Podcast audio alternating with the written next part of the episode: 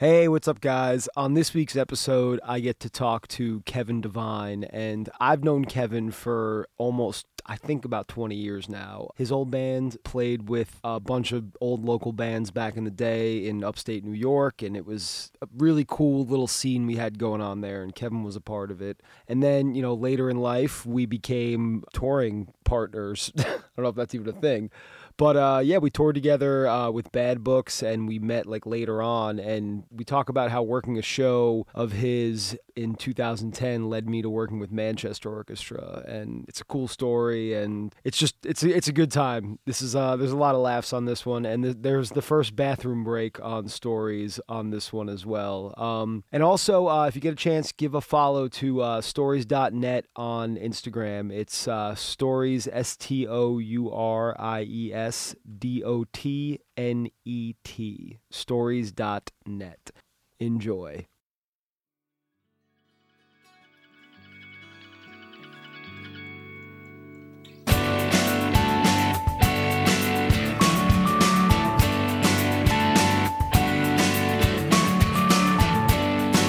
would actually be like excising Staten Island. I wonder if you and I are about as far from one another as people in New York City could technically be, because I'm like the second to last, second or third to last stop on the R in South Brooklyn. Wow. And you're like all the way northeast, right? In the Bronx off the six. Yeah. Yeah. Like the last stop. Like it's I feel crazy. Like that's pretty far as far as New York goes. Same city, but we're like on different planets. Yeah. Like it would be a, probably a two-hour commute. Actually, Kenny will probably look it up right now. It might be like a two-hour commute, I would say.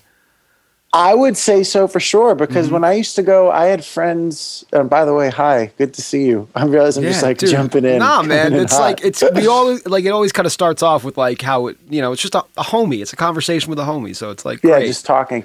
Is um, is my connection okay? Yeah, dude, we we got you coming through loud and clear. You're perfect. All right, cool. Yeah. Um. I uh, I used to go with this guy. I feel like you might have met him at some point. Chris Bracco plays in my goddamn band. He's like, if you saw him, you might recognize him. He's like an old old head with me. Mm-hmm. But he used to have a, uh, a, a live out and record out in, in Woodhaven, Queens. Oh, wow. Okay. And I would take the R from Bay Ridge to Woodhaven. And sometimes if like I was just either... If I was like hungover, drunk, tired, or just like couldn't fucking be bothered to transfer to an express train, I would mm-hmm. just sit on the R train for like all of Brooklyn, all of Manhattan, and most of Queens. And it would be like a two-hour ride. Yeah. So I bet going out to you, it would have to be the same thing. This is scintillating radio or whatever for the people who don't give a fuck about commuting in New York at all. They're yeah, like, well, dude. You know what? That's the thing. I'm not worried about them. I, it, this is this is our shit. Like, this is our shit. Like, I'm doing this because I want right. to do this. It's like, oh, it would be an hour and forty-two minutes, actually. And I'd have yeah, to take the six. Long. I'd have to take the six. The six to the B or the D. And then I'd have to walk. And then I'd have to take the R train. That's too much. Yeah. We could just do this. Yeah, we this could just do great. this. Yeah, exactly. For now, I mean, like until like the this whole this whole nightmare of a year ends and yeah. you know. So I have a I have a question for you. Yes. Cuz I was thinking about this cuz I haven't I, we've texted and stuff a little bit, but yeah. So how have you been navigating like what's going on with you with all this stuff? How have you been navigating it? What have you been up to? I mean, I definitely stayed pretty drunk for most of it in the beginning and uh yeah, you know, it's a good plan. Yeah, it it is what it is, man. It's it's one of those things to where at the time it was shameful, and I was like, "What the fuck am I doing?" Like, you know. Yeah. But then it's one of those things to where I came out of it, and yeah, it, it you I had to kind of figure out like something to do that wasn't touring because I've told several people this on here, like the people at the top in the industry. They don't give a fuck. They do mm. not give a single fuck. They are working on opening venues, yeah, doing X, yeah. Y, and Z. They are not like, hey, who can't pay their rent? Yeah. So yeah. It's one of those things to where I had to just kind of give up. Not give up, but just do something different and be like, look, man. I, I know what you mean. You yeah. shift the focus, yeah. Yeah, because that was my identity for so many years.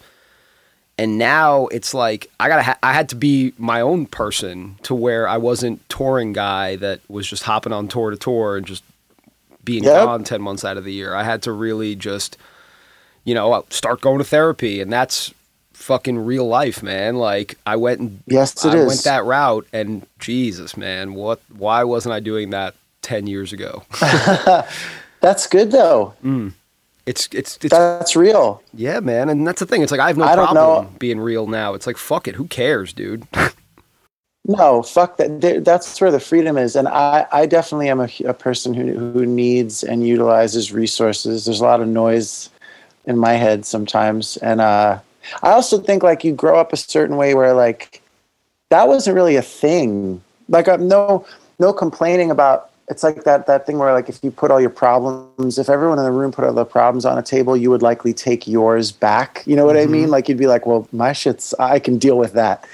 But that was not really modeled in my upbringing. Like there was no one going to therapy, or if they were, I wasn't hearing about it. No one in my family was like sharing that way about their emotional experience. And so I kind of think you would grow up thinking it's like, I almost think I thought it was a bigger, weirder thing than it was until my mid-twenties. Mm-hmm.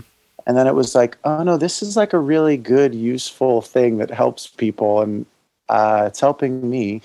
so it's, Yeah, man, it's nuts how how beneficial it is and how beneficial yeah. it has been. Because, like, you know, I've told people on here before, and this will probably be a recurring thing, but touring was its own form of therapy. In a way to where yeah. you were, yep. I felt like I was around people every day for the most part on mostly every tour I've done. I've been lucky enough to be around people who I care about that I can have right. good conversations with, and like, just kind of like just shoot the shit and just talk things out. Yes. And, put things yeah. somewhere when you needed to. Yes. Yes. And that got taken away. And I know it was tough for me, but I know I'm not the only one, man. I know there's a lot of people who it's been tough on that probably don't talk about it. You know, what's that been like for you? I feel like uh, that's all really good to hear, by the way. I feel like um, having a kid was a, like, I mean, maybe this is a stupid thing to say out loud, but having no. a kid in this instance for me was like a really serious uh, blessing, because it was like there wasn't, I, of course, I had all kinds of feelings, thoughts, fears, anxieties. You know, you're, we were in an, an industry that we're in an industry that, like, overall writ large, just kind of got thrown into total um, disarray and like uncertainty, right? Like total insecurity. Mm-hmm. We're also in a on a rung of that industry, like independent music, whatever. That's like gonna get the most, both at a venue level and at the level you and I work at, like the most um, fucked with by mm-hmm. something like this, because it's so dependent on a thing you physically can't do right now safely. Um, and like you said, there's no real industrial concern top down, or, or and I know, you know, this isn't necessarily the theme of what we're talking about here, but governmental concern either top down about like who gets us getting taken care of is not really on their list of things to do. So that shit was all there, mm-hmm. but it was also like, there's a four-year-old kid who on March sixteenth, Her her daycare closed for six months. Mm-hmm. Her mom and I are separated, but her friends and amicable and get along. And yeah. So on March sixteenth, her job went remote. My whole shit went away. Yeah. And so it was sort of like from March sixteenth, it was like, all right, you're gonna have Edie Monday to Friday for like nine to five, like school hours, effectively. Oh, um, that's amazing, dude. It, it was amazing, and it was. It was amazing, and it was, some days it was like, you know, exhausting and hard. I mean, every day, even the amazing days are tiring, of course, but it's mm-hmm. like an elective, you're choosing, you chose that. That's yeah. your, that's, that's like, you know, but uh, that gave a structure and a focus that I think, like, if that were not part of the picture, I think I would have been pretty seriously adrift, mm-hmm. you know, for the first while, because I think it was just like, well, you got to jump into taking care of this fucking human that is having her own like uh she's four. She can't process shit the way you and I can process shit, but she's feeling a version of all of it. She's like, why can't we go anywhere that we used to go? Why can't I see grandma? Why can't we see my friends? Why can't, why am I only hanging out with you and mom? You know? And it was, you know, and I think for me, it was sort of like my, and it's funny because it kind of connects to a way I feel sometimes on tour, which I'm sure we'll get, get to. Sometimes, you know, for me, I, one of the things I snapped into was like, I just got to try to make this kid laugh as often as possible because this is hard mm-hmm. and she needs to, I can't be a four-year-old, but I can be a silly motherfucker, and she needs a silly motherfucker right now because she misses hanging out with four-year-old fucking kids. Oh, God. So, so you asked me a specific question, how am I doing with all that? I actually think I'm like kind of okay. Yeah. But that doesn't mean there's not days where it's like so much stuff has happened, you know, like the six, six months, it was five days a week with her, those hours. And then I would bring her back to her mom and I would come back here and be like, now what the fuck happens yeah. for the rest of the day? Yeah. Um, but that, you know, we started this Patreon thing that has been a lifesaver, mm-hmm. um, both like financially stabilizing, but also like creatively archival project. Like it's been able to also like stand in for a community with the audience, which is kind of cool. It's different than a show, but something, yeah. some kind of, um, I also feel like I fucking blinked and it, like, don't, I can't believe it's nine months later. Mm-hmm. We met back in fucking two thousand one and that's insane enough. Like one the- of those shows up in like Newburgh or something. Where was that show? Uh, it was the Angry Penguin show. I'm looking at Kenny because he yes. might remember, but it was in like Mayapack. Up, like kind of up. Yeah, upstate, it was. Right? It was. It was like in like Upper Westchester County, which is if, you, if yeah. If you don't know that, if you're listening, Upper Westchester County is like past New York. It's the first thing past like New York City, like going north, like in the opposite dire- direction of like Long Island. Yeah, yeah. We did. It's so funny those those things because like I was thinking about this today. In thinking about this, mm-hmm.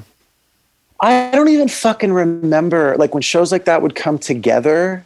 I don't even remember anymore like how you got on someone's radar, how the, because this was like the internet was around, but mm-hmm. we weren't like using it the way we use it now at all. This was mm-hmm. literally like I was still putting like my fucking dorm room or my parents' phone number in like seven inches demos. Like I, I was like cutting and printing and handing out flyers. I was sending like physical packages to pr- like indie promoters all over the tri-state area, like book our band or to, or going to see other bands play and like handing them our shit, that kind of stuff. So I don't even remember how we got on.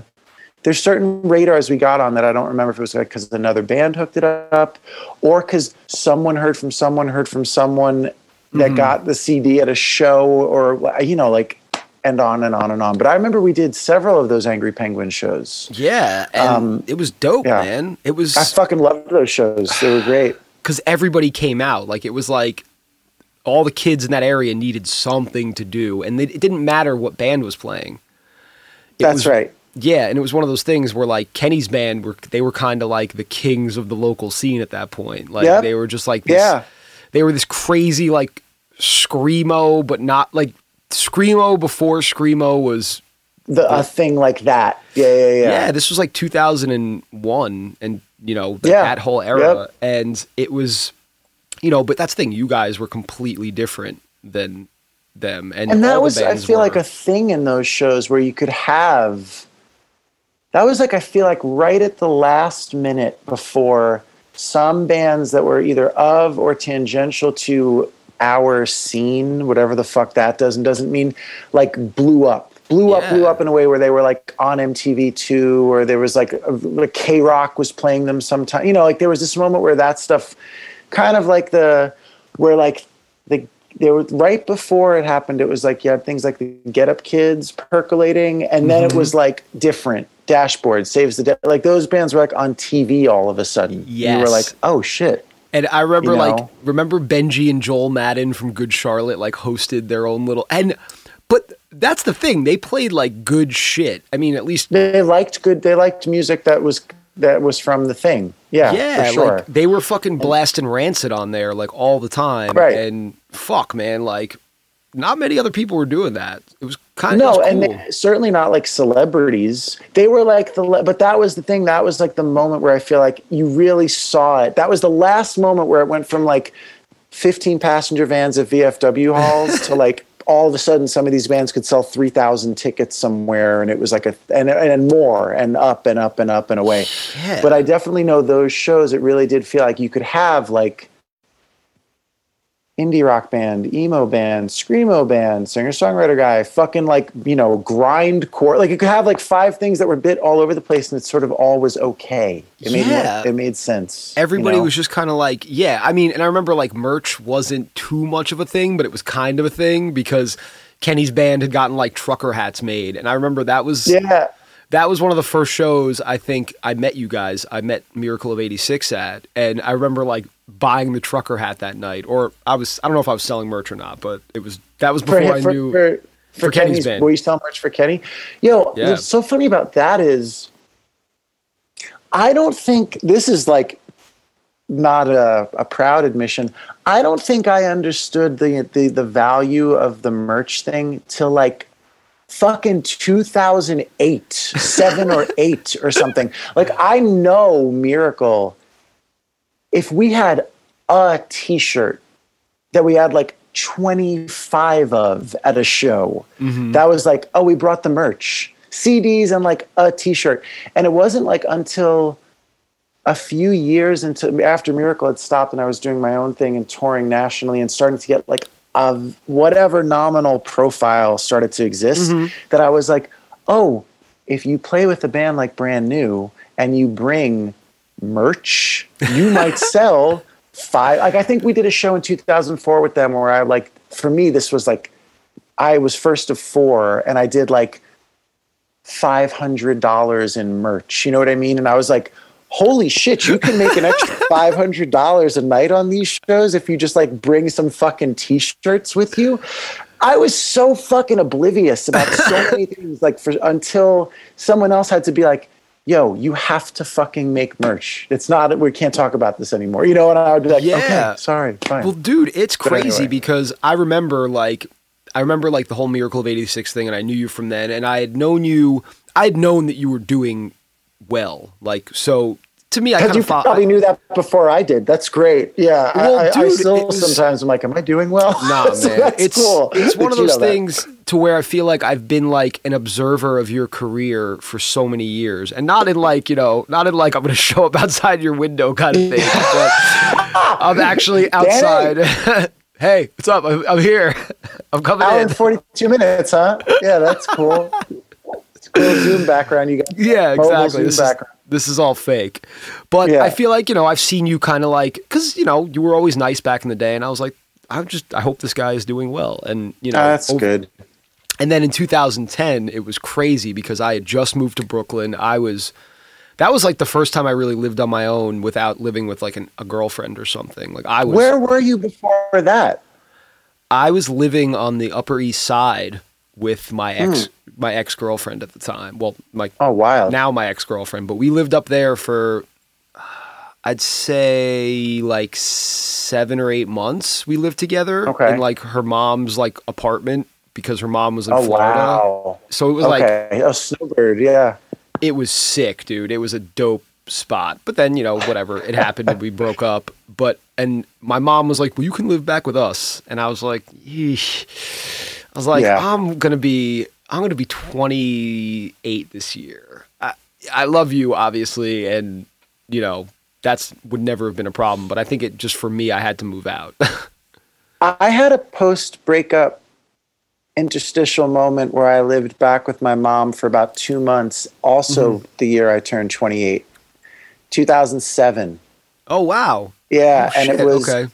it was not anybody's preference, but it was necessary for a couple mm-hmm. months. There was like a living situation that had to get figured out. And I just, I haven't, I don't think about that that often, but that was definitely weird. That was definitely a like, uh, okay, cool.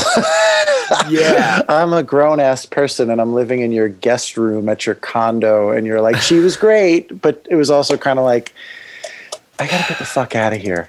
And yeah, you dude. need for me to get the fuck out of here. But thanks for let, letting me hang out for a little while. Exactly. Yeah, nice I had to do mom. that. it's great having a mom and a dad who fucking, for me at least, like, who both are like, all right, you're an idiot, but we're going to help you out. We love you. Yeah, yeah, yeah. Like, totally. We got you like when back. I moved, when I moved back from California before I got this spot, I actually, like, lived with them. But I was on tour as well, so it was like I, yeah, yeah, I was, yeah. It's a different I was there for thing. Probably two weeks total, but I lived with them for a little bit and just, like, was kind of, like, waiting. And it was yeah. it was cool because, you know, I wasn't there that much. But when I was there, I remember being like, okay, I got to find a place. Like, shit. Yeah.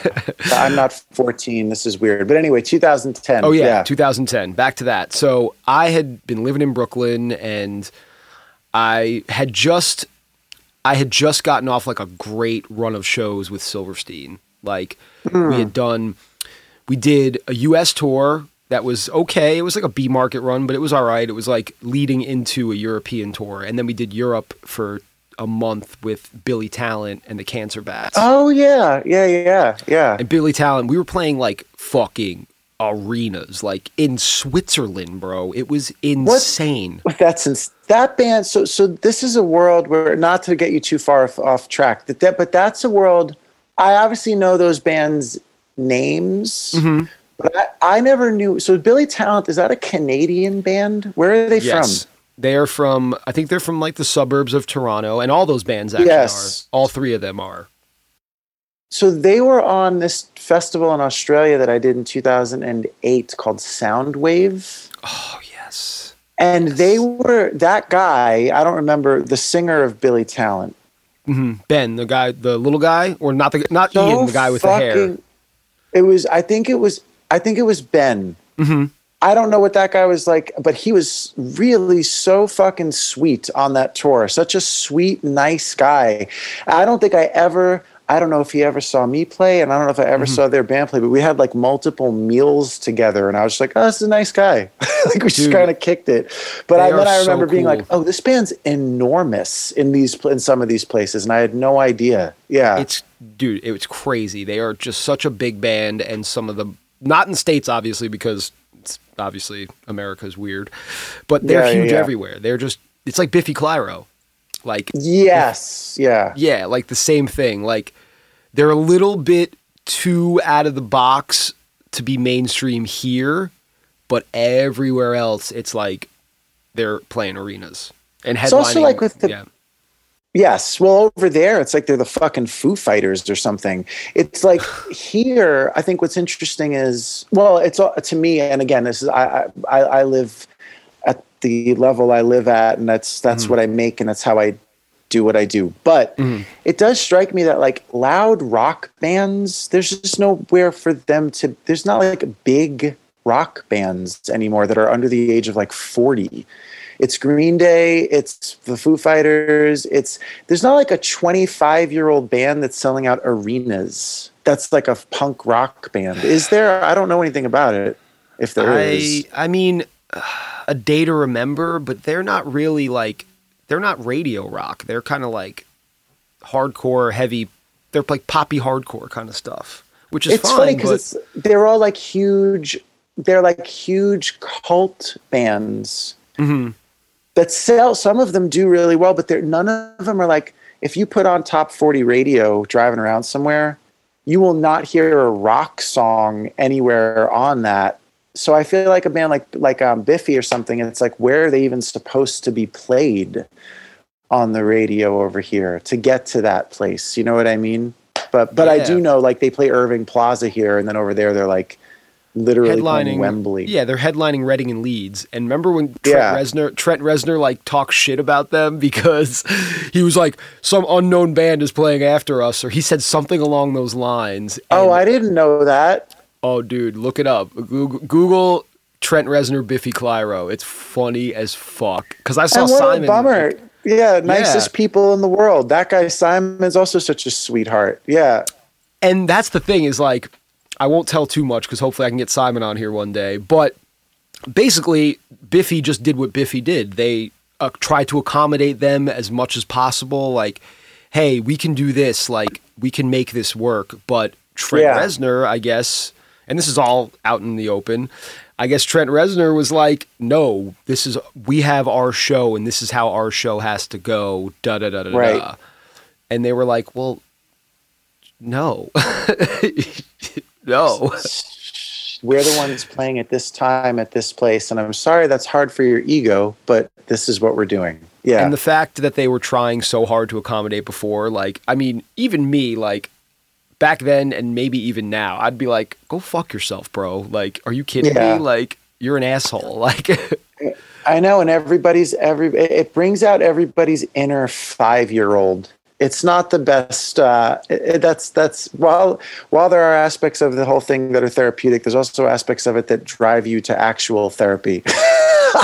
Where you're yeah, like, yo, everybody's got to grow the fuck up and stop being like, uh, uh, well, well, like you know, that's like literally throwing a tantrum because you're playing at nine p.m. instead of eleven or whatever, eight p.m. instead of ten p.m. at Reading. Get the fuck yeah. over it. Yeah. That's like, great. Oh, your light, your light rig doesn't work, but you, your fucking songs work. Shut the fuck up. Like, yeah, yeah. Make and your nine inch nails. These people are. It, it's okay. It's gonna yeah, be fine. Make but I keep fucking throwing you off. So you'd come back from the oh, Silverstein yeah. tour. Yeah. Right. So I'd come back from the Silverstein tour. I was in a really good space. I was living with, I was subletting an apartment, and I was living with three females who I never met before, and it was just like through my mom's friend. Like her Whoa. daughter, her daughter lived in Brooklyn, and her daughter was going on a theater tour. Mm. So she needed somebody to sublet the apartment. And I basically was like, I had to go in and meet all of them before and just like do like a hang out with her and do like a test run and just so they knew, yeah. you know, I'm living with them. Can we hack it? Yeah, yeah, yeah. Yeah. And it was one of those things to where I was barely there. Like, and when I was there, the gr- the ladies that I lived with all had jobs. So one of them was going to school and like working at a bar, and another one was living in the country. She was from Scotland, and actually mm. she got yeah she got detained after that, and she was deported oh, essentially. Shit. Yeah, yeah, yeah. It was really fucked. Um, and then the other one was just like kind of like more of a neurotic girl who like had just moved to New York from Ohio, and oh, it was okay. it was wild. Like it was one of those things so like where we would have chats, and I'm like, oh boy, you you really have. The thing, like just the things she would say. Yeah, you're, you're anxious. You're worried. Yeah, yeah, yeah. But also, like you know, the the casual, like little, like racist, homophobic things. Oh, I was like, she was right, right, right, right, right. Yeah, she yeah, was. Yeah. She was kind of like learning as she went, and I'm like, well, maybe don't say this, and don't definitely yeah, don't yeah. say that.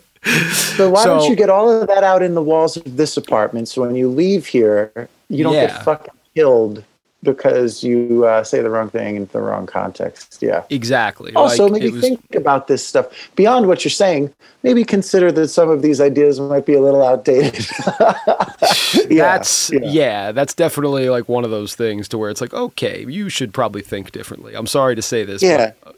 Maybe you Here, read, read this book. yeah, yeah. This yeah. is a great book. Check this out. Um, this is this is called The Good Lord Bird. Please, please read this. Yeah, um, yeah. But anyway, so I was kind of things were going great. I was, you know, young and single, and fucking New York was that was when Brooklyn was kind of coming up. So, you know, oh, I was just certainly yeah, like that was like the kind of the thing, and it was great. And then I remember. I had started working at the Music Hall of Williamsburg because that was pretty close to me. Like I could walk there. And I think the night that you played there with Matisyahu, I'm not sure if that was a snowstorm that night. Dude, it was so so this this is the thing. I don't want to blow your mind. Blow my mind, please. it was it was this I'm I'm almost positive that it was two thousand nine. And the reason I say that is because it was a blizzard the night before. Mm. And the night before was my thirtieth birthday. And I w- we had like a party at a bowling alley in Sunset Park for my thirtieth birthday.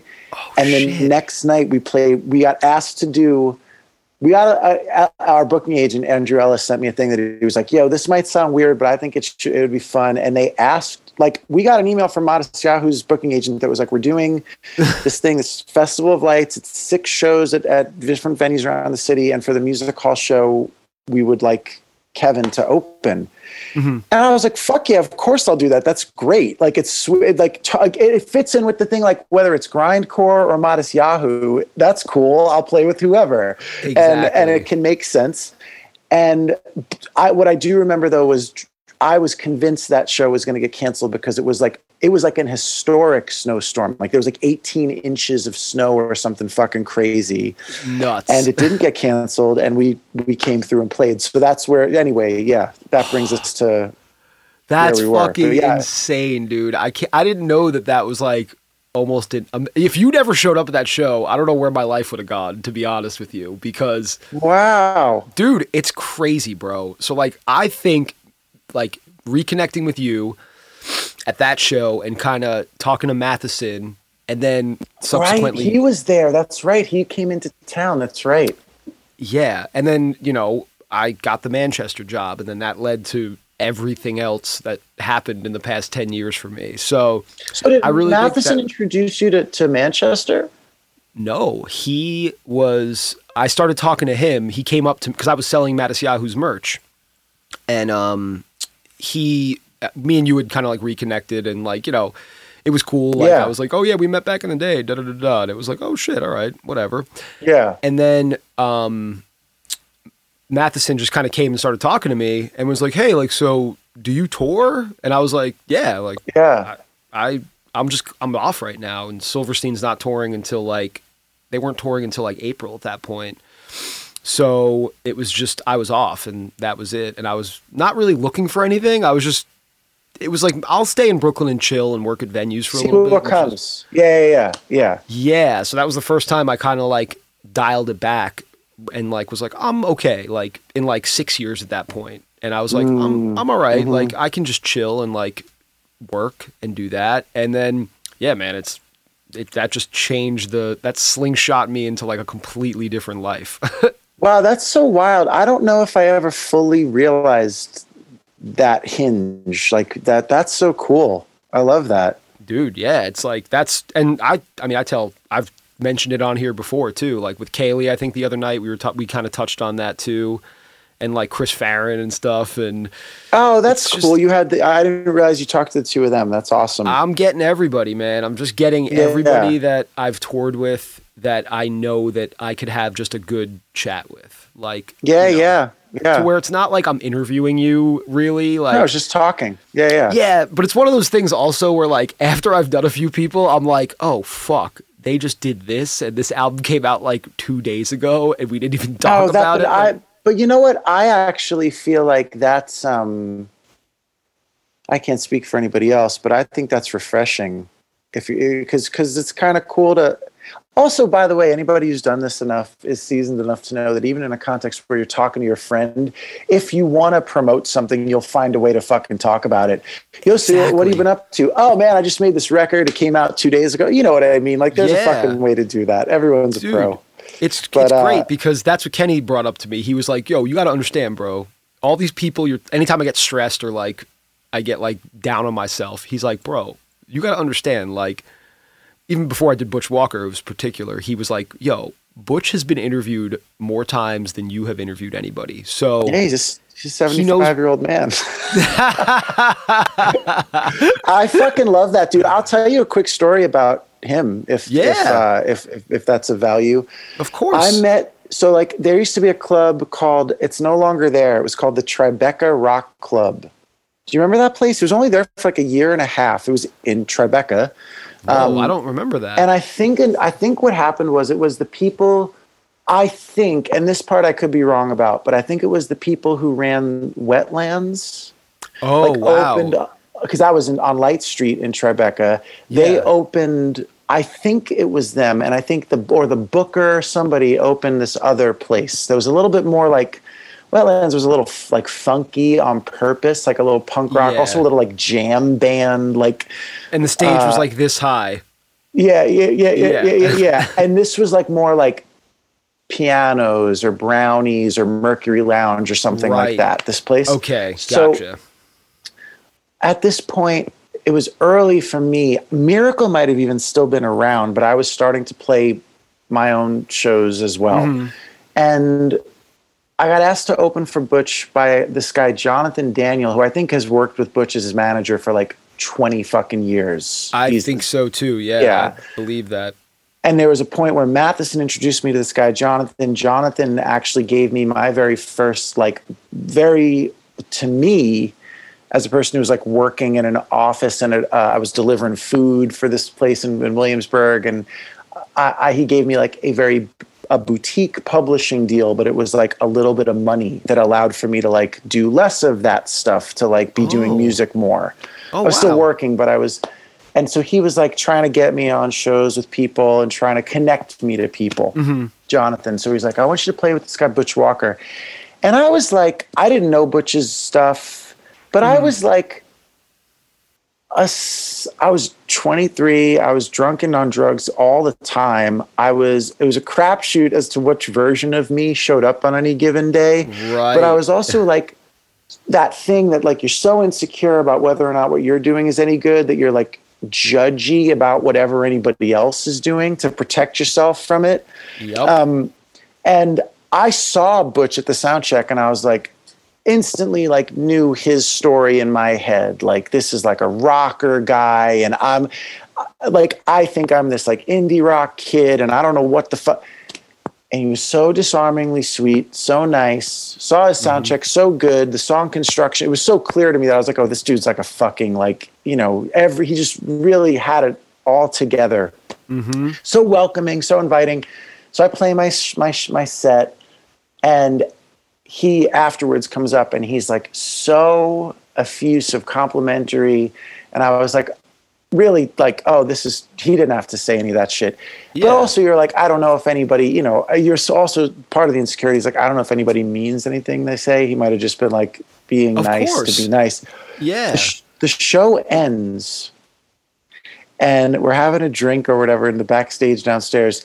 And he, I'll never forget this. It was so, it was maybe two thousand two or three.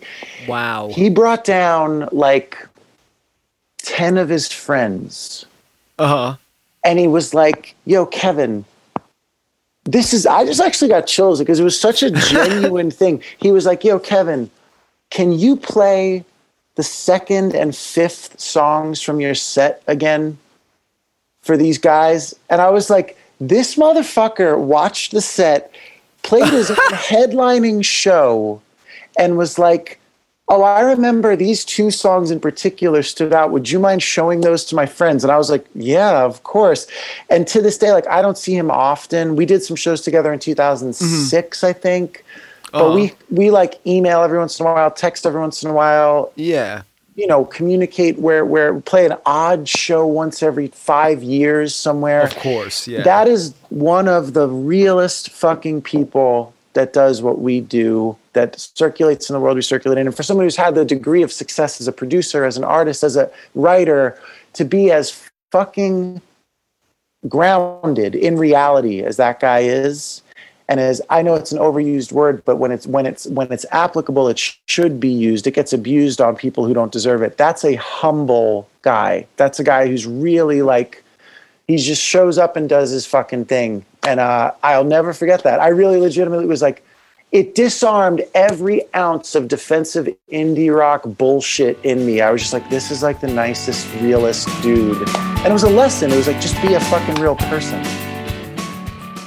Hey everybody, Danny here. If you have a minute, be sure to check out stories dot net to learn about how we are supporting members of the touring community with your help. That's stories dot net. S T O U R I E S dot net. That's so crazy that, dude, that's, that's amazing because, I mean, I toured with Butch and I, it's real. Like that shit, he's, he's a, he's a real motherfucker. Like there's no bullshit with that. That guy is straight up one of the best dudes. And it's crazy that that happened to you because touring with him came at a time where I was like, I was like lost at that point, man. I was, I just, I just ended a relationship and moved back to New York. And I was like, I was like two hundred twenty pounds, like terribly, like in my opinion, I was just like not. Oh, this was well. after California? This was after California. So I left yeah, for, the, I for that. You're saying you came back from that in a kind of rough Oof. place. Yeah. It was, yeah, because I just remember like those Gaslight shows and just that summer and everything was just like draining. Like it was just, mm. it was like I, it needed to happen, which is a good thing. But and I turned down the Butch Walker tour at first because mm. I was like, yo, I got to go to California and get my shit, and I have to do all this. And then, like, I kind of thought about it and talked to a couple homies about it, and I hit up Brian about it too. And I was like, yo, should I go on tour with Butch Walker? Like, is he cool? And Brian's like, yes, you need to tour Butch Walker, especially after what's happened to you and all this shit. And I was like, yeah. All right. And it was amazing, bro. And he's one of the first ones I had on this too. So I love that. I love that. Yeah. No, it's funny it's how people show up. It's similar to the story about the fucking Matisyahu show. I'm not somebody who necessarily believes that like there's like some architect putting making things happen. That seems a little, for me, that's a little much. But I do think there is a certain, people do show up in your life sometimes at the craziest moment. And even if you can't identify that in the moment, later you're like, holy shit, like if that doesn't happen, then this doesn't happen, then this doesn't happen, then this doesn't happen, and here you are. And that's cool that yeah. he's part of that like constellation yeah. for you. And I'm looking at I'm looking at everybody. Like I can yeah. think about, you know, when I met Andy for the first time, when I met Brian, when I met like Perkins, and just all these people who have been like yeah. integral to helping me throughout my life, whether they know it or not. And yep. Totally. Oh yeah. Oh yeah.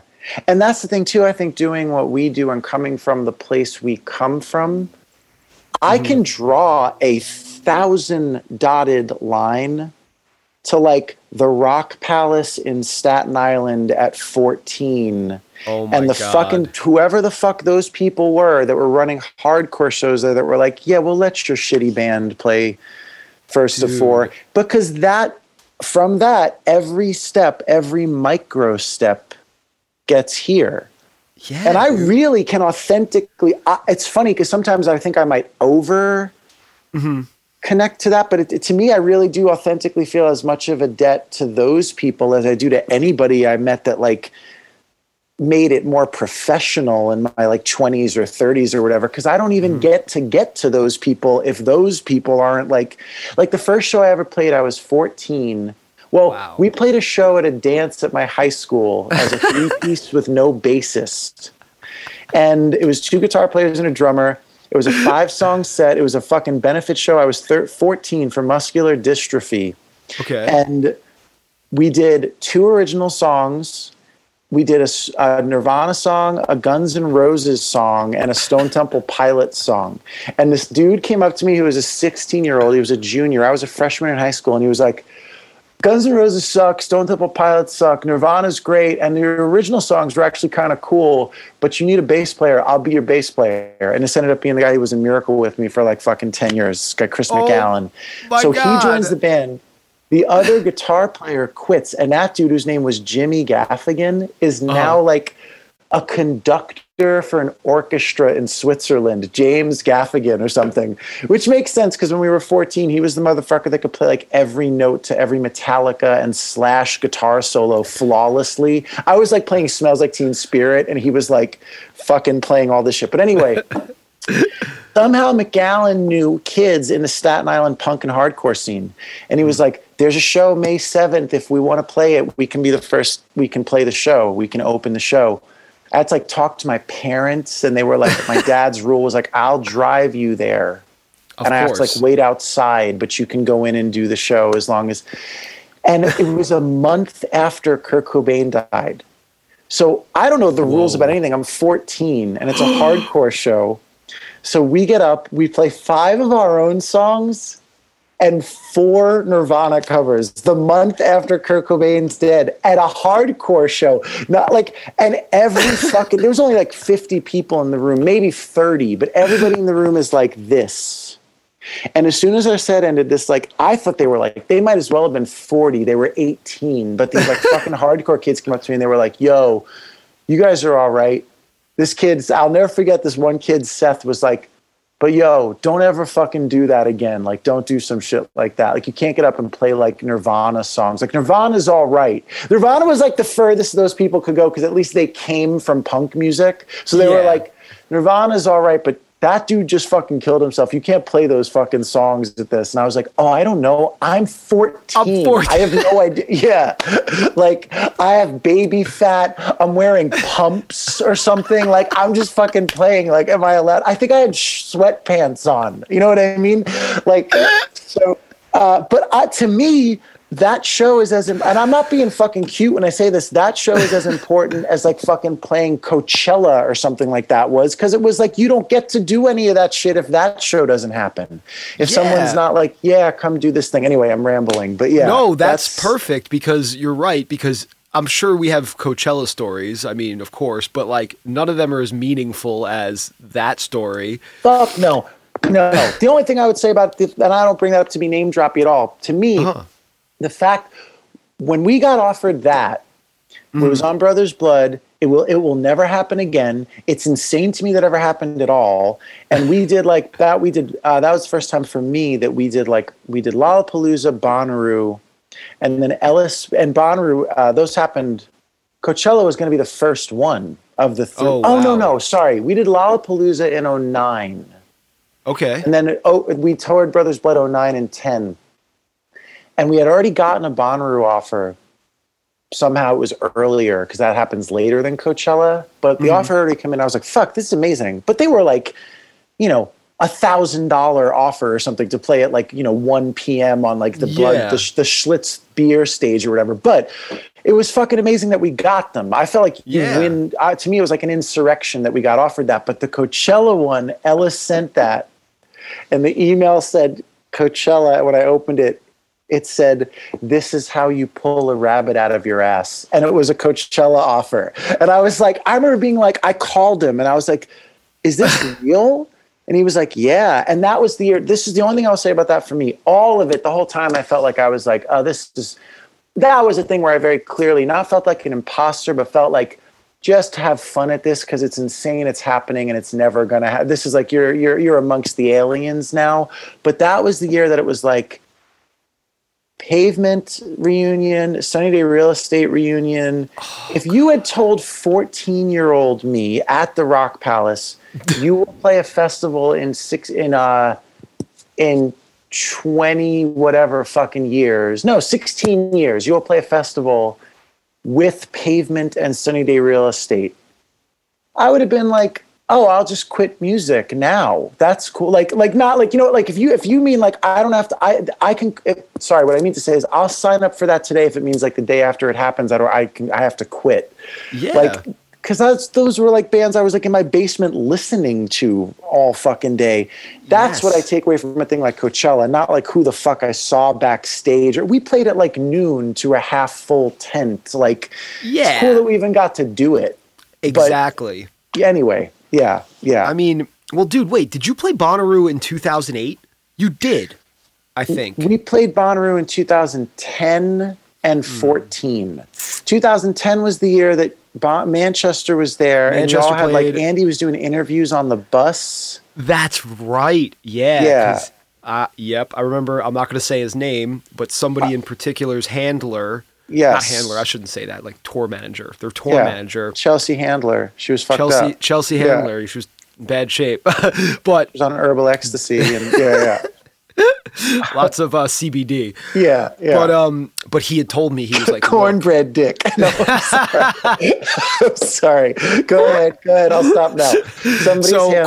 corn cornbread dick tells me um yeah, he's yeah. like he's like, look, he's like so and so is sober right now. He had a bad bust up, and just like make sure like when he's on the bus, you know, Andy doesn't, you know, give him a beer or whatever. Yeah, yeah, yeah. yeah. It was one of those things to where it was like, I told Andy and I was like, look, like do this. But also it was like, well, he's a grown ass man too. Homie's like, a grown up. Yeah, yeah, yeah. Hopefully he's got systems in place to, yeah, yeah. Yeah. It's like, maybe just don't come on the bus then if you think you're going to derail, because that person actually did ask Andy for something and Andy was like, no, like, you know. Uh, no, like, you know. Let's have a conversation. Sit down. Yeah, yeah, yeah. Yeah, man. And it's one of those things, but you know, that's, but again, that's just another moment in touring of somebody like who's struggling in, in their own way, you know? Well, that's certainly a thing about, I will I will say I, it's interesting. You, it's been ringing around in my head since you said it earlier, because I actually never really thought about touring is therapeutic in some ways. And also, there are lots of things about it that I think encourage like a suspended animation where people get to be like, it's like a Peter Pan thing. People can be like, ad- they can lean into being a perpetual adolescent. Yeah, all right. All of us have struggled with a version of that. Mm-hmm. I think it also can be a disassociating thing where like you have two lives, how you live when you're out, how you live when you're home. It's a struggle sometimes like fuse those two things to keep them tied. Um, and and definitely I think You can, I think it can be, um, it's weird because it's both like a, it's like a, it's like, it's like a ridiculous way to make a, li- to make a, li- a way in the world. Mm-hmm. And there are really unique pressures to it that are like, you're not working in a coal mine, you're not working in a factory, but there's like a weird loneliness to it. There's a weird like aimlessness. There, there's also like, I know there's a point where you're like, I've definitely been at like, week six of a seven week tour, week five of a seven week tour where you still have like a bit to go and weird shit happens in your head. It's real hard to keep like on the beam.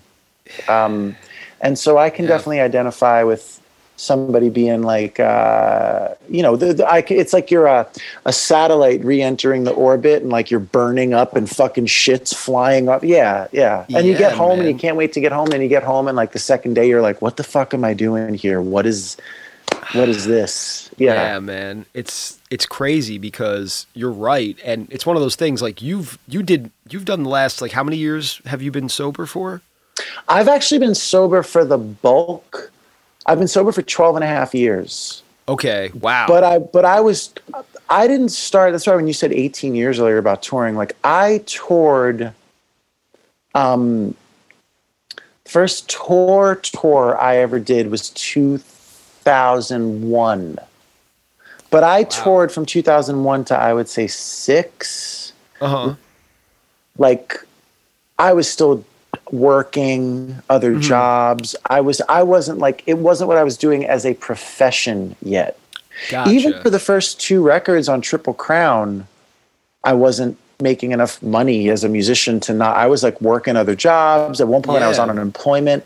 Um, oh, wow. It wasn't until two thousand five. I, I somehow, I mean, it's like a, it's like a, it's like someone else's life at this point, but it was, I somehow was one of the last people like me to like sneak in the door and get like, I got like a very modest deal to make a record for Capitol. Oh, wow. And that That's was right. the thing that like, there, there was like enough, it was again, especially by like, it wasn't Jay-Z money or anything, but it was very, it was, it was enough to be like, oh, I can leave my job and just okay. do this. And then uh, touring kind of nonstop from two thousand six, late two thousand six to kind of like two thousand thirteen, damn, fourteen. Dude. I feel like I was on tour for most of, I was, I mean, you know, there were patches where you were home for, but I was on tour as much as I was at home, if not more, mm-hmm. for like a good eight years, I would wow. say. But most of that was sober. two thousand six, seven, eight, I was like in and out. Gotcha, gotcha, but from, gotcha. But from spring of two thousand eight to now was sober.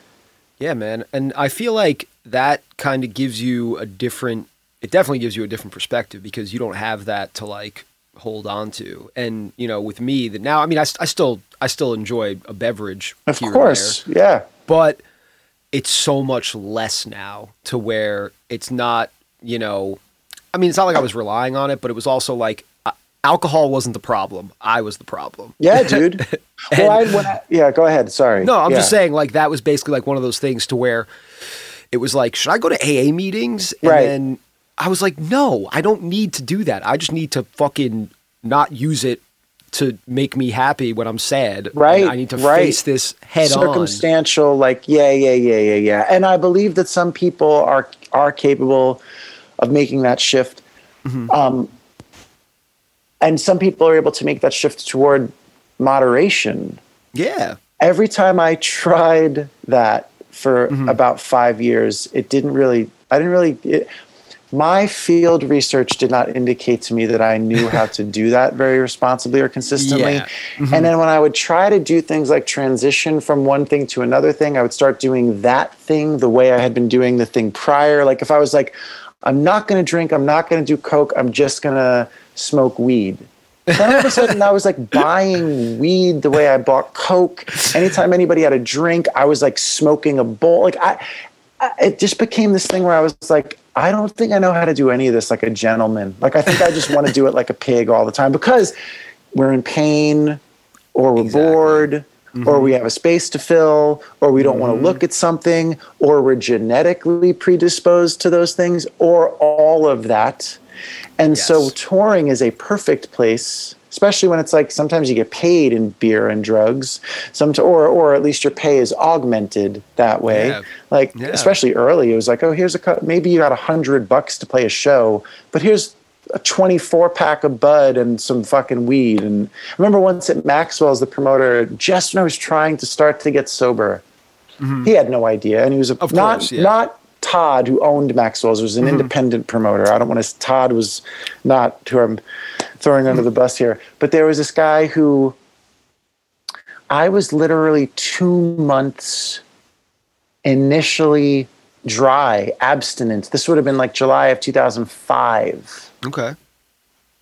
And when I went in to collect my one hundred fifty dollars from my set at Maxwell's or whatever it was, he put, he was beaming when I walked in, and I was like, hey, I was like, oh, cool. You know, I was jittery and, and weird, but he yeah. was so stoked. And when I looked down at the money, he had put a bag of coke on top of the money, and he was beaming because he was like, I hooked you up, bro. And I literally, like it was like a magician doing like the tablecloth trick. Like I took the money and ran out. I was like, gotta go. And like ran out of the fucking room because I didn't trust myself to even be around it. I was like, yeah, because I just wanted to.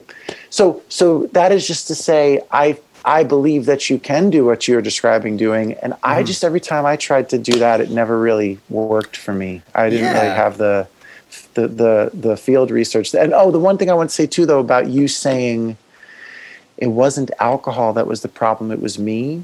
Mm-hmm. I firmly believe that to be true, whichever path the person is going down. And I know that when I when I when it first started to stick for me, mm-hmm. there was a person that I met, and I was going to cancel. I had spent, not to turn this into some fucking war story thing, but I had spent three days in my apartment mm-hmm. in the end of August two thousand seven, and that summer of two thousand seven was it was it had already been bad enough by two thousand five that I was like, I think I need to stop this. Mm-hmm. And then I spent two thousand five, six, and seven like shaky but getting somewhere. Gotcha. And the summer of two thousand seven, I was really on tour that whole year. And the summer of two thousand seven, I just like I needed I couldn't I couldn't hack it, yeah. and I was like. I would get a week. I'd go nuts for a week. I would get two weeks. I would go nuts for uh, uh, uh, three days. And it was getting weirder, more blackouts, more druggy, more like. But so I had spent three days in a particularly weird place in my apartment. And I went to ask for some help somewhere. And this one guy came up to me and said, like, I said, I think I got a cancer. He said, I, he identified to me as like, I'm a musician too. I, I used to tour. He didn't any longer, but he was like, I used to tour. Mm-hmm. And I was like, oh, I could like talk to this guy. Yeah. And I said, like, I was fucked up. And I said, like, I think I need to cancel. I'm supposed to leave in a week mm-hmm. for like five weeks. And it was oh. like U S tour, Austin City Limits Festival, and then Europe. Oh boy. And he was like, yeah, the problem isn't drug. The problem isn't, um, no, you don't have to quit touring. Problem isn't touring. The problem is you just spent three days in your apartment doing cocaine and taking pills and drinking. You have to quit that. So let's like figure out a way to like build some other practices in your life to help with that.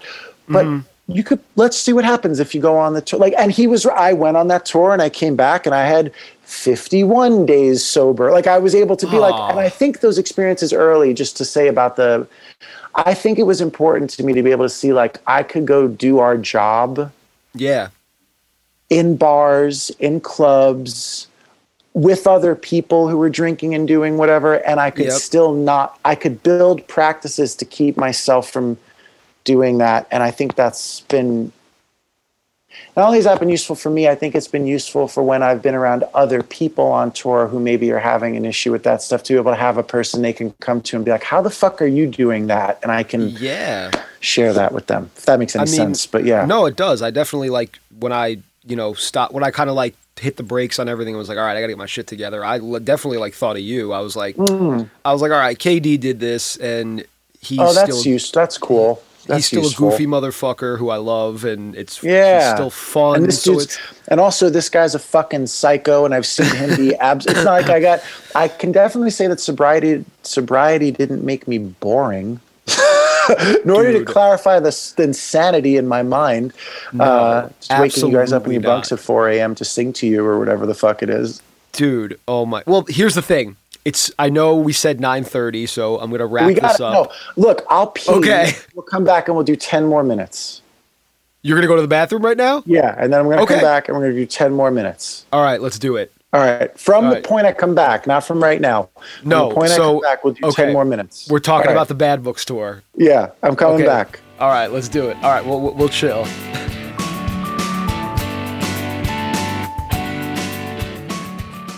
Hey everybody, Danny again. Be sure to head on over to stories dot net to find out how the items featured in this episode could be yours, while also supporting a great cause. That's stories dot net, S T O U R I E S dot net. Okay, so let's... I can't even get through this tour without laughing, probably. Of course not. It was. It was. There was a lot going on. So we'll talk about the first leg, because the first leg... It was fun, but it was it wasn't as eventful as the second leg. But the first leg First leg was Chicago through the like effectively through like the the the, the upper Midwest, the Northeast, a little bit of the Atlantic states, right? Like we got down to Maryland, I feel like. It was it was all East Coast, and it yeah. started it started in Chicago. Chicago at the Metro. Yes. Oh, I love that fucking venue. Yeah, yeah. Which I that, believe it closed. Oh, no. I'm not one hundred percent sure, but I think the Metro is one of the ones that cl- – it might have gotten rescued, but it was like on the cusp of closing. Um, anyway, go ahead. Yeah. And yet they're building more venues everywhere. That's a great use of money and resources. Good job, dickheads. Good yeah, job, dickheads. Yeah. Anyway, anyway. So that tour, that first leg, it was you, myself, uh, Brian Turner, who I found yeah.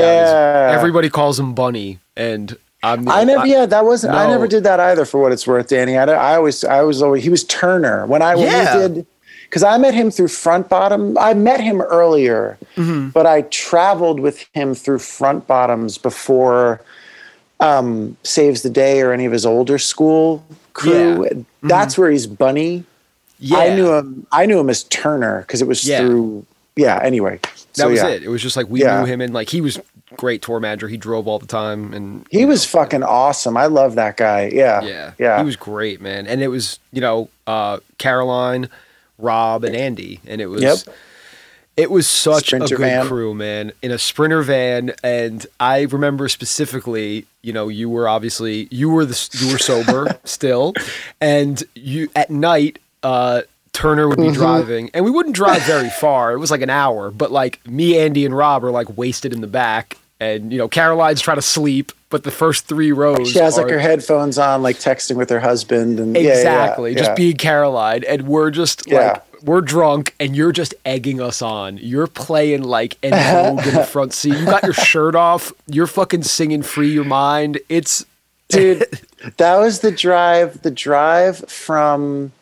It was, it was, I feel like it was actually from Pittsburgh towards um, that show in Silver, Maryland somewhere, we played with, we played like a, a I can't remember that, what that venue is called now in Maryland, because I actually was there like twice. Milk Boy, Milk Boy or Milk something. Yeah. And there yeah, was a yeah, Nando's yeah. there. I remember there was a Nando's right next to it. Yes, yes, yes, yes, yes. yes. Uh-huh. Um, and weirdly, like I'd never heard of that place in my life. And I played there in May of that year with John Sampson from Weaker Thens. Oh, nice. And then the next month played there with Bad Books. It was like six oh, weeks later, it was back with Bad Books.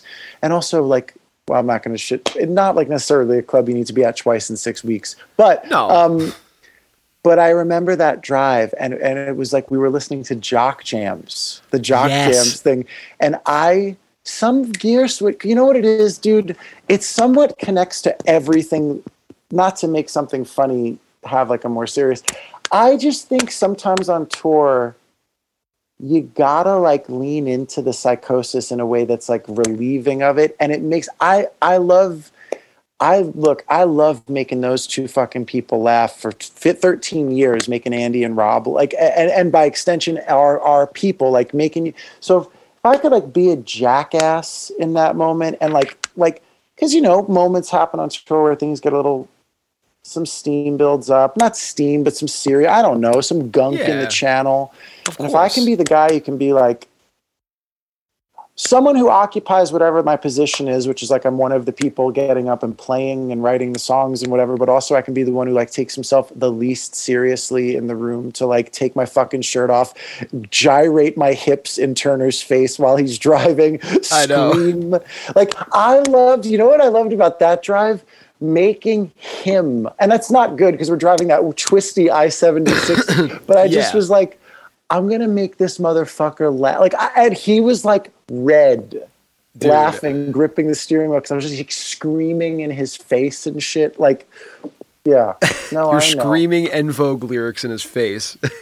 Coming back with you guys in the wheel well and like dancing, like in the little like. Dude, uh, you made your rounds, man. We that was like a full on dance party actually. Now that I'm yeah, remembering, it was really meanwhile fun. Caroline's in the back with her headphones on, just like not knowing what. You know what I love fuck? About Caroline though? She's wonderful, but also on that tour, from the rehearsals, mm-hmm. she knew Andy. They had they have a relationship, but I was like right. I'm not gonna like I don't really that's not really the way I've ever really been is like I'm gonna treat this person this way and this person I was like I'm just gonna be myself and not we have a mutual friend who once said something to me that was like you are the most serious I don't know if this is true or not but said to me you are both the most serious and ridiculous person I've ever met in my life and I was like oh I kind of see what you mean like there's both pieces in there there's a lot of like and I think maybe one necessitates the other. Like they have to both be in there. But so with her, I was like, I'm going to be me. Mm-hmm. And that also means that at some point within ninety minutes of meeting her, I'm going to say something fucking totally insane. And she's going to go like, what did he just say? You know? And that happened. And by the first night, she kind of said to me like, oh, okay. And so from that point forward, like anytime with that stupid, like elephant tidy, like these dumb little tics, Tourettic parts of my brain. I loved when I would hear her do it. Oh, dude, I was, yeah. Yo, Caroline is like down. She's like, yo, you're a fucking weirdo and I'm here for it, you know? And so even in those moments, like she'd take the headphones off and be like, oh, all right, this is fucking weird. Yeah, yeah, yeah. Like I'm what's into he saying? It. But, okay, wait. Uh, is Kev- oh, Kevin's saying that? Okay, all right, cool. Yeah. No, but right. Thanos wasn't with us on that leg, right? Turner did front of house. Yes, it was Turner did front of house on that. Yes. And then Thanos was with us on the bus leg. Of That's that, right. Yes. Which was the bus tour for that. Jeez, good Lord. That there was. There was a lot going on. That was a layer cake experience. Yeah. It and and you were only with us on it for a little bit because you were kind of road tripping and doing well, your thing. So- So at that time, mm-hmm. um, a lot of transition had happened in my in my life in the mm-hmm. intervening. Like that was that was August of nineteen, and in fact, on the East Coast tour, um, and all of this, by the way, I wouldn't talk about how I wasn't if I wasn't cool with it being. It doesn't matter to me. It's uh-huh. just real. But um, okay. I was I'd gotten divorced, and I was in a new relationship, and there was so much around that in my life and my personal life, mm-hmm. and also in my uh, what's the word, community sphere, you know, like the, the, the all of the um, transitions and negotiations and, mm-hmm. and on that tour in Boston, actually, that was like um, the woman I at the time was dating came and like met people. And it was like, right. you know, I remember being like, kind of like, all right, this is, I, I hadn't done that since I was like a twenty, it was new. It was new mm-hmm. for me. New again. Everything old is new again. Yes. Um, and then on the West Coast tour, she was, she lives out, she lived out in California. So we didn't get to see each other very often. It was a long distance relationship. And so, yeah, the, I kind of was like, well, I'm going to be out there. There's a bus. Mm. I'm not, I'm not reneging on any like driving responsibility or whatever.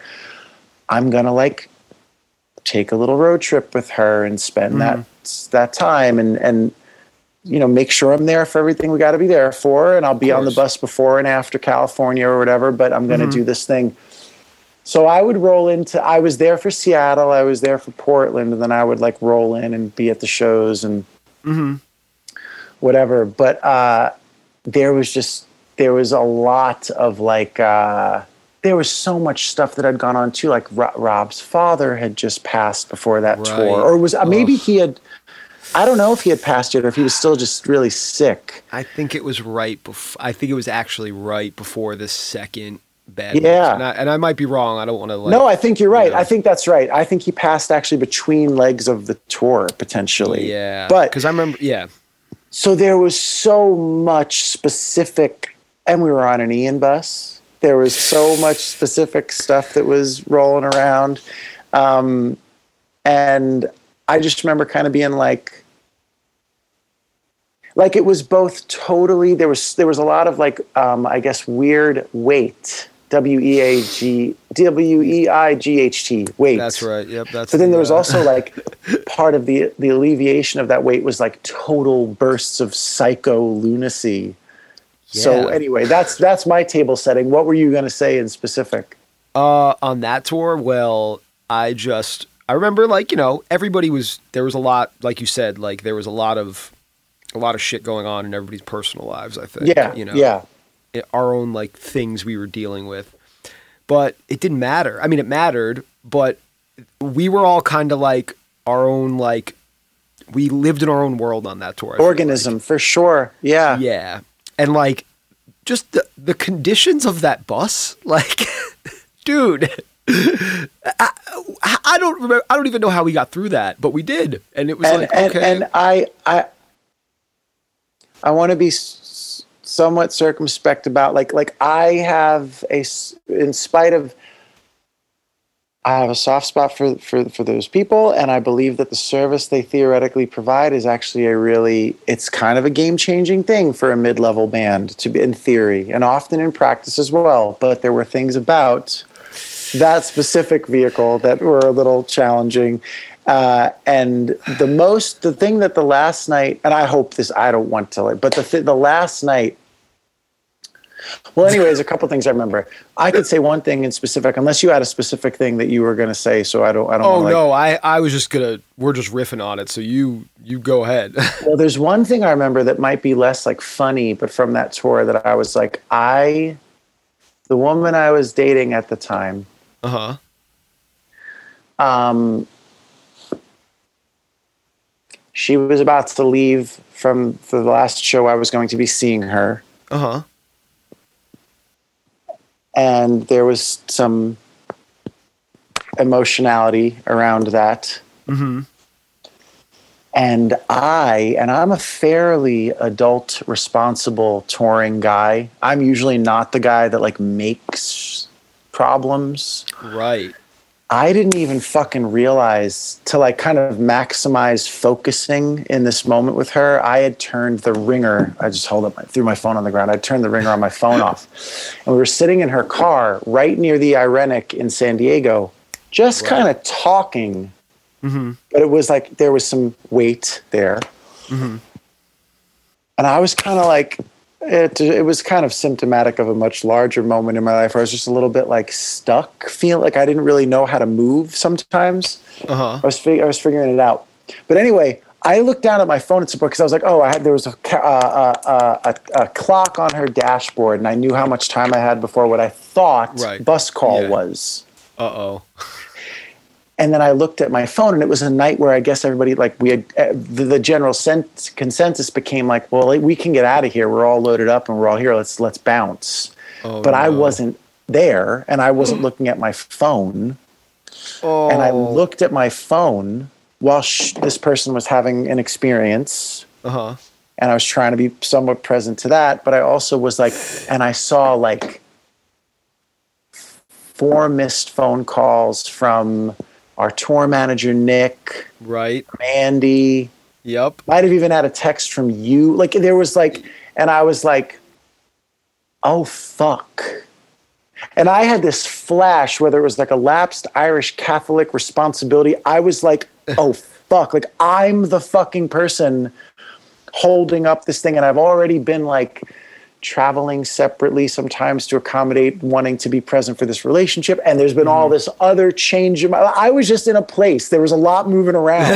You were going was, through the shit. Yeah, and everything was just a little, and I was like, motherfucker. And I was I remember, I remember being like, hey, I'm sorry, I literally have to go right now, like they have to, and, and it was like, okay, left, got on the bus, and I felt so fucking mortified. I remember getting on that bus and being like, I'm sorry, I'm really sorry, I, I can't fucking believe, I never want to make problems, like, and I just was like, and I remember it was like, it's cool, dude, it's cool, because I must have I must have gotten on, and whoever was in the front must have been like, oh shit, because I was just like vibrating, and I remember like putting my stuff in the bunk and like texting Nick the next day to be like, I just want to, like, almost like finding him first thing in the morning and being like, I just want to say one more time and then I'll let it go.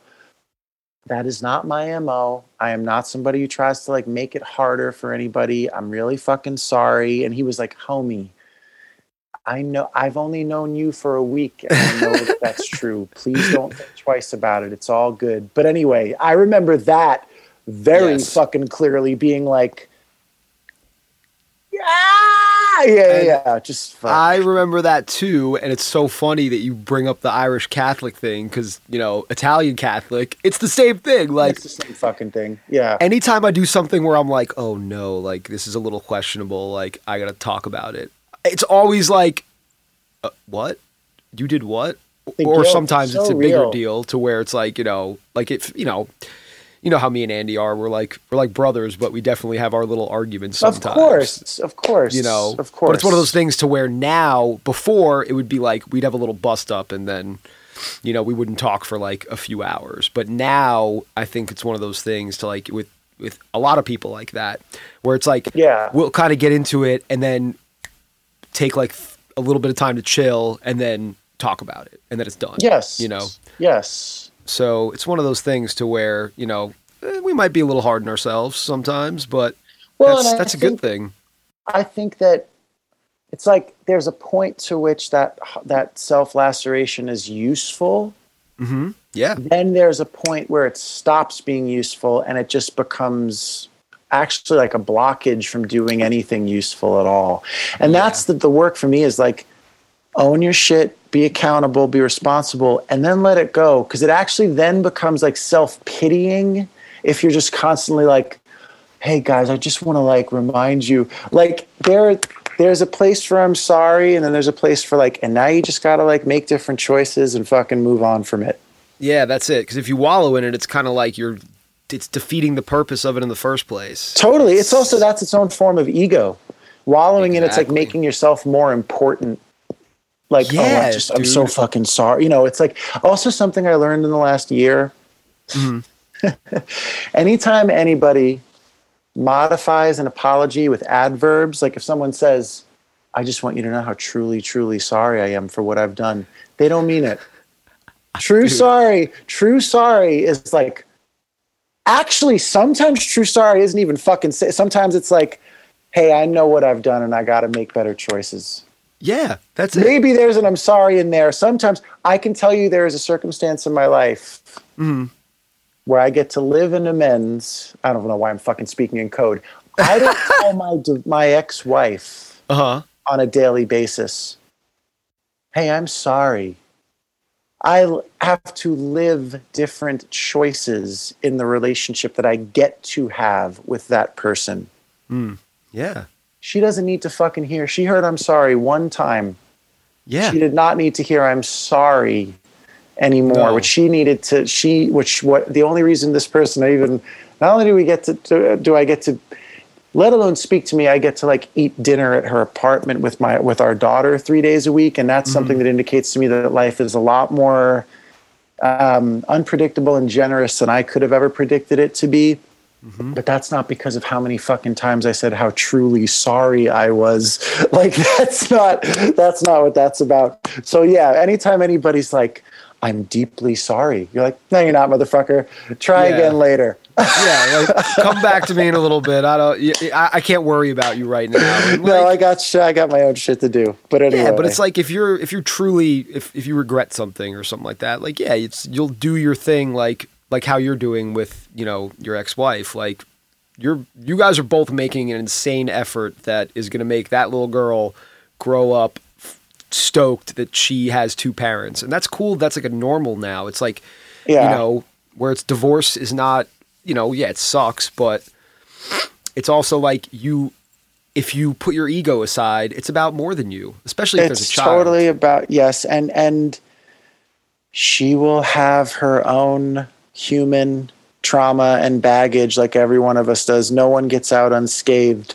But I do think at the very least she'll have access to two parents who she is not. There is no uncertainty about whether or not they love her and are going to show up for her. Mm-hmm. You know, so that's, and, and I mean, there's lots of ways you can be a family, but, uh, yeah, exactly. But, but for sure. Yeah. There's a different, there's, def, there's, what is it? Show, don't tell. Right. Like, yeah. There's some amount of tell, there's some amount, you got to communicate, but then a lot of it is show.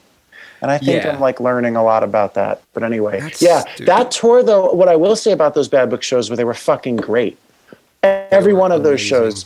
Every one of those shows, there wasn't a bum show in that run, both with respect to like the audience, the mm-hmm. the way all and, and, and the mechanics of the touring. Like the, the, the we were lucky, like people were interested in the merchandise line that we had with us. Yes. Uh, and I loved playing that way. That record, to play that record that way. Um, it really benefited from that kind of like semi-acoustic. It was a, it was like a fun show that was also like beautiful, and it was, it was yeah. cool to get to do. Yeah, it was, it was great, man. And like honestly, like we're gonna have to get you on to do another one because we didn't touch on everything. And well, listen, if you want to do a part two, I'm serious, I would do that for sure. Yeah. And also, this is a great fucking idea, and you're a great person to be doing it. So I'm glad it's, I'm glad that this is something you're doing because I think you're like suited to it and. Fucking people love talking to you, so it's gonna be it's gonna be really good. It's kind of crazy, man. I'm still like kind of like looking at all this with like wide eyes, like where I'm like, what the fuck is happening right yeah, now? Yeah, but that's good. That's good. I, and I say this not to sound cheesy, because of mm-hmm. course you can get like, I love pizza, but if I eat pizza every day, I get burnt on pizza. But yeah. I will say this. I still authentically feel some version of that way. About all of the, I'm, I'm still like, you get to, it's a modest life. It's a one bedroom apartment in Diker Heights, but I'm like, but it's paid for from songs. Yes. Who the fuck gets to do that? So, so some amount of like wide eyed, whatever about all of it. And a day that you can't access that, I think is a sad day. The day where like that's, by the way, and that's something I love about Brian Turner. Yes. That is a fucking That guy's just a fucking dude who loves music. Yeah. And he's like just somebody who does the, he, he worked, he does, but he's also somebody who is just always like, you know how fucking cool it is that I get to like be around music all the time? I was like, dude, dude. Thank God you think that way. Cause it's so easy to, to obviously, as you know, it's lose access to that, but. Yeah, yeah, man. And, you know, it's one of those things to where we we are definitely going to have a part two. Like, we're going to schedule you in January because we have to have a part two to this. Yeah, but I'm down. So I'm not, but I'm honestly, not going anywhere. Yeah, no, we're not doing anything. But no. It's one of those things, again, like I will say to where I definitely felt that lucky it, a lot, and I still do, and I feel blessed with everything we've been able to do, like separate and to get, separate or together. Yeah. But also, I'm kind of, I just want to, I want to make up for all the times that I took it for granted. Oh, one hundred thousand percent. Maybe this yes. is a good place to, like, I will just say this. Because you talked about like fall of twenty twenty-one. I, I also don't think that's likely. But the fortunate thing is, like, you work with people and they have to do, they do their um, footwork so as to not get caught flat-footed if it comes back. So mm-hmm. I got like a proposed routing sent to me for August of twenty twenty-one, right? Now wow. I think that's like five percent likely, ninety-five percent not. But mm-hmm. they're doing the footwork just in case. Of course. And then yeah. I got a um, grid with holds and offers, right? Mm-hmm. Again, maybe it's ten ninety, depending on what vaccination looks like. But I don't I don't suspect I'll be doing a tour in August of twenty twenty-one, but mm-hmm. we're doing the footwork. But what I will say is, when I was looking at the grid, uh-huh. it was the first time, there's two times I felt an identifiable sense of like, fuck, I, I missed this. And one was not even about shows. Uh-huh. It was about the day off when you're driving from either Phoenix to Texas or Texas to Phoenix, which is a motherfucker of a drive. But I yes. also sort of always loved that weird day where you're just like, you stop at sixteen rest stops, you buy a bunch of weird food, you watch movies, you have these random conversations that are like, and then you feel fucking nuts when you get wherever it is that you're going. But there's like some sense of like you fucking won an Olympic medal or something because you did that. Yep. I was like, there was one specific day where I was like, I wish I was in the van driving through fucking West Texas right now. And then the other day when I got this grid and I saw like bottom of the hill. Oh, and I saw like, and I almost, Danny, it's ridiculous. I almost cried. I was like, oh, I'm going to fucking cry the first time I play like any of these places again. Because I'm going to be on stage and be like, I can't believe I thought, I, there, you know, you never think like, I might never see the bottom of the hill again. Yeah, I man. might never see the Bowery Ballroom again. I might never, whatever the fuck it is, you know? Um, yep. And I and I, I really authentically was looking at this grid, just looking at an Excel spreadsheet. And I was like, oh man, I hope I get to go back there. And then I'll tell so you, bud. Fucking ridiculous. But. Well, I'll tell you though, when we do come back, it's going to be a lot of people are going to be emotional. That first fucking song they play, they're going to be, I will be hard pressed to find somebody who's not choked up at uh, like when it starts coming back like that, you know? Oh my God. I, I and then by two weeks in, we'll be complaining about the rider and uh, no, Punishers no, and every other no, fucking thing. That's the thing. We are we cannot do that if it comes back. We have to remember this this time and I, not this time, but you know. I hope you're we, right. Yeah, no, yeah. I think you're right. I think you're right. I'm being a little tongue in cheek, but I'm sure there will be some yeah. of us who it doesn't take too long to get back to like. Uh, I can name I can name at least fifteen dickheads right now yeah. that I know is gonna are gonna be whiny motherfuckers. And you know what? I'm not mentioning them because it's not worth you don't it. Wanna, so yeah, you don't want to oxygenate it, but yeah, yeah, yeah. exactly. You don't. Want, I don't want to give. I don't want to pump C P R into that bullshit. It's no dead to me. No. That attitude, you know. So it's like yeah. more gratefulness and just. Being happy with what we got and making it oh, work. Oh, fuck you know? yeah. Absolutely. Dude. Yeah, we'll get there. Yeah, we will, man. But, dude, thank you so much, man. This was amazing. Thanks for giving me the extra time, too, man. I'm so glad it went as long as it did. It's fucking great, It was a man. pleasure. Dude, love you so much, man. I can't wait till we can fucking hang out. I know. Down. I love you, too, Danny. Have a good night. Oh, yeah. I'll talk All to right, you see you. You too, Bye. brother. Peace. Stories, an all-access podcast, is hosted by me, Danny Del Donuts. It is produced by Kenneth Fletcher. Our theme music is Storms by Personnel. Learn more about what we are doing for the touring community at stories dot net. That's stories dot net, S T O U R I E S dot net.